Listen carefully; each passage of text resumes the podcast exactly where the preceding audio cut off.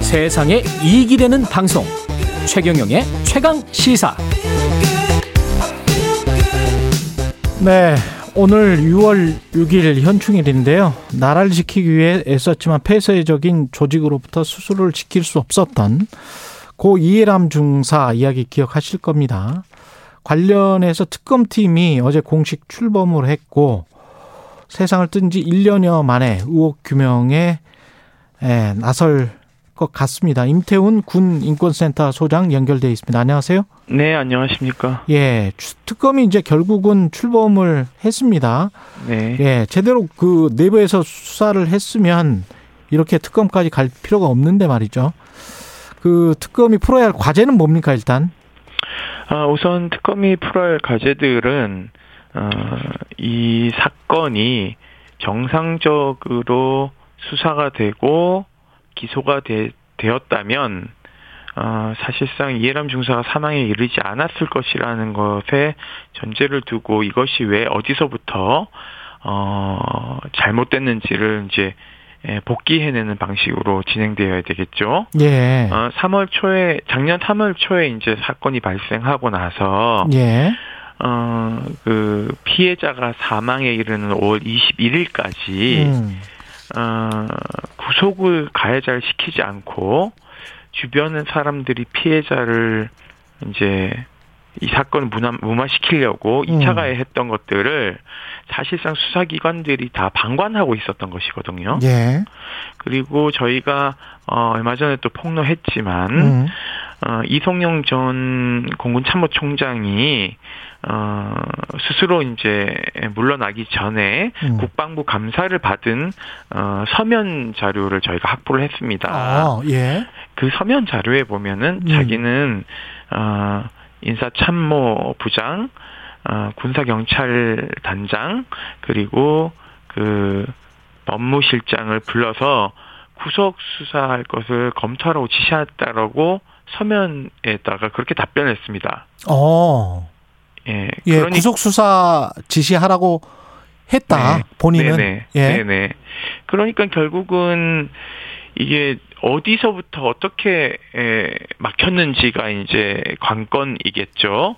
총 어, 공군 참모총장이 지시를 했는데도 지시가 먹히지 않았습니다. 예. 이건 이건 사망 사망 사건 이후에 벌어진 것들을 이야기하는 것입니다. 사망 사건 이후에 네. 벌어진 일이군요. 네, 예. 그렇습니다. 그리고 어 이게 지지부진하니까 국방부 장관이 결국은 국방부 검찰단으로 사건을 끌어당겨 올리면서 며칠 만에 가해자가 구속이 되거든요. 예.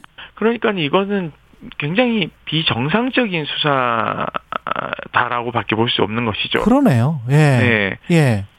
그러면 이, 이 공군... 가해자를 비호한 사람들이 도대체 누구의 지시에 의해서 어떻게 어이 가해자를 두둔하고 피해자를 사망에 이르게 한지를 초점 맞추면 이건 뭐 금방 해결될 문제입니다. 예를 들면 이런 겁니다. 예.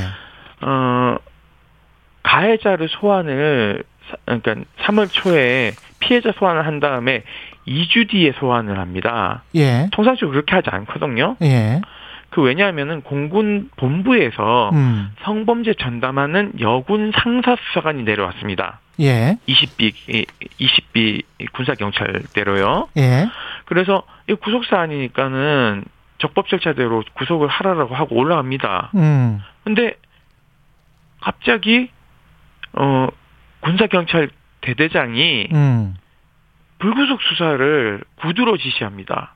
군사경찰 대대장이 예 그러니까 예. 이게 수사 지시는요 서면으로 해야 되고요 예. 피치 못할 사정이 있어서 구두로 할 경우에 반드시 서면으로 보충해 놔야 되는, 되는 겁니다 예 그러니까 그렇게 하지도 않았어요 음. 그리고 가해자의 변호인의 편의를 최대한 봐주라는 식으로 지시를 또 합니다 어 그러니까 이런 것들이 이제 꼬이는 지점들이고요 예 그러면 도대체 왜 이 사람은 구속 수사라고 하는 어 본부에서 내려온 성범죄 전담하는 어 그 수사관의 말을 배척하고 불구속했는지 이런 것들이 또 수사를 해봐야 될 지점이죠.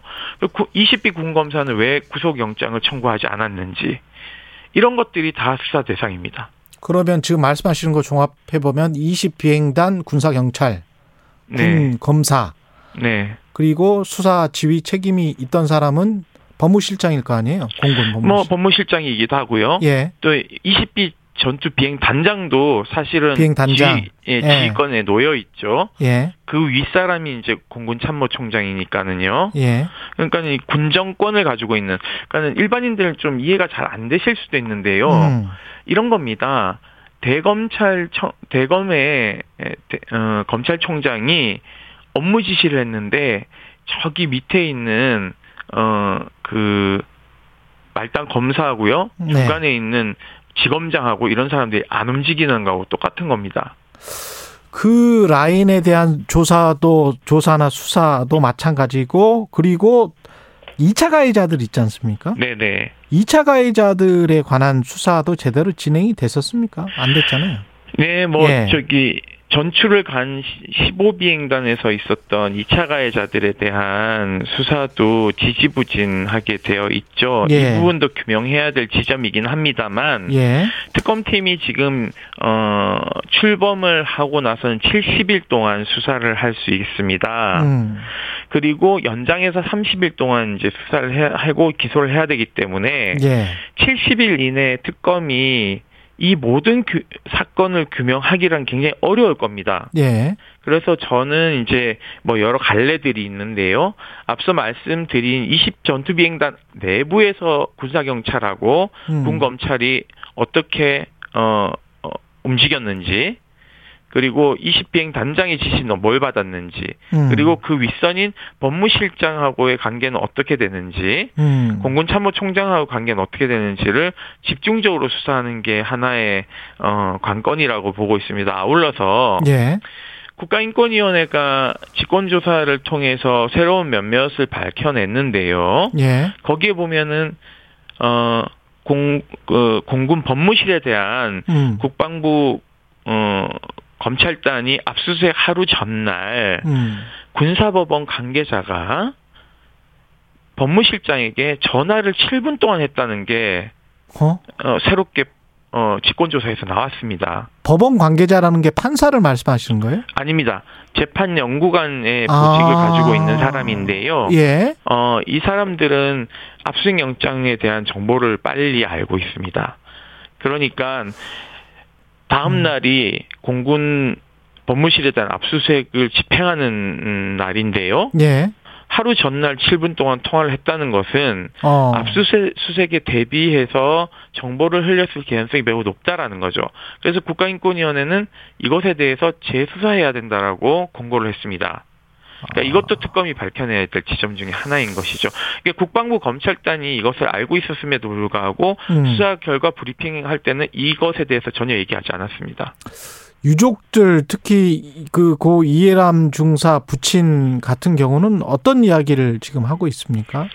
아버님은 뭐 여러 이야기를 하시는데요. 예. 저희하고 동일한 얘기를 합니다. 그리고 음. 국방부 검찰단이 왜 어, 믿었는데 예, 이렇게 특검까지 갈 수밖에 없었는지에 대해서 매우 어, 의문스러워하십니다. 예. 그, 즉 서욱 국방부 장관이 여러 차례 약속을 했죠. 대통령의 지시 사항도 있었고요. 음. 그런데 사실은 실체를 못 밝히고 결국은 특검이 출범하지 않았습니까? 예. 이런 정황들에서 사실상 정확하게 말씀드리면 소속 국방부 장관도 수사 대상이 되는 것이죠. 부실 수사에 음. 대한. 예.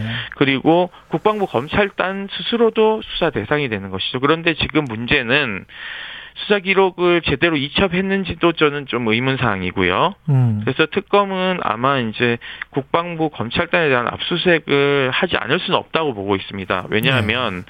국가인권위원회가 어, 직권조사에서 밝힌 부분들도 사실은 아까 말씀드렸듯이 수사 결과 브리핑 때 말하지 않았고 저희가 입수한 공군 이성영 총장의 어, 서면 음, 진술서도 어 확보하고 있는데 이것도 밝히지 않았습니다. 사실상. 예. 그렇기 때문에 국방부 검찰단도 부실 수사 책임에서는 저는 자유롭지 않다. 알겠습니다. 예. 음. 그리고 지금 문제는 그 당시에 있던 그 수사 라인들이 음. 지금도 그 자리에 있으니까 음. 특검의 수사를 방해할 요소들이 어, 곳곳에 산재해 있는 것이죠. 이게 이번 사건 을 계기로 또 군대 전반에 관해서 좀 살펴봐야 될 것 같은데 군대 내부 성폭력 문제에도 군 인권센터에 그 어떤 피해랄지 이런 것들 상담 이런 게 많이 들어오죠. 네, 저희가 작년에 예. 상담 건수가 866건 정도인데요. 예. 어, 그러니까 작년이라는 건 2021년을 음, 말씀드리는 겁니다. 예. 어, 예. 왜냐하면 연례 보고서가 이제 이렇게 1년 단위로 음, 나오니까요. 예. 그래서 2020년 대비 약 2.2배가 증가했거든요. 아. 그래서 피해 유형들을 이제 살펴보면 음. 여성이 이제 그 83명 정도 되고 남성이 117명 정도 되고요. 아. 그래서 이 사건이 이제 왜 이 이해람 중사 사망 사건이 왜 이제 저희 상담이 급증하는 건 사실입니다. 예. 그러니까 여군 당사자가 뭐 전화 오는 케이스가 많지 않았는데요. 음. 여군 당사자가 직접 전화 오는 케이스도 증가했고요. 예. 그리고 병원이나 다른 상담소를 통해서 피해자를 지원하 지원 기관을 통해서 경유해서 오는 경우들도 약 20%가 넘고 있습니다. 그렇군요. 예. 예. 이게 현충일 날 이런 이야기를 하는 게 나라를 지키기 위해서 갔단 말이죠. 근데 조직 네. 내에 잘못된 문화 또는 일탈적인 어 이상한 사람들 때문에 나라를 지키기 위해서 간 사람들이 이렇게 희생을 당하는 거는 잘못된 거 아닙니까? 네, 많이 잘못됐죠. 지금 많은 분들이 이해람 중사가 이제 음. 현충원에 묻혀 있다고 생각을 하실 건데요. 네. 지금 국군 수도병원 장례식장 영안실 어에 그대로 시신이 아, 냉동고에 안치되어. 있습니다. 예. 지금 장례를 거부하고 계시고 아버님이 예. 그러니까 이제 이 특검이 제대로 잘 마무리 지어야지만이 아마 아버님께서 발인을 할 수 있지 않을까라는 생각이 들고요. 그때는 이제 순직 처리가 되면 이제 현충원에 안장을 할 수 있겠죠. 알겠습니다. 여기까지 듣겠습니다. 지금까지 임태훈 군 인권센터 소장이었습니다. 고맙습니다. 네, 감사합니다. 예, 6월 6일 월요일 KBS 일라디오 최경령의 최강 시사였습니다. 내일 아침에 다시 돌아오겠습니다. 고맙습니다.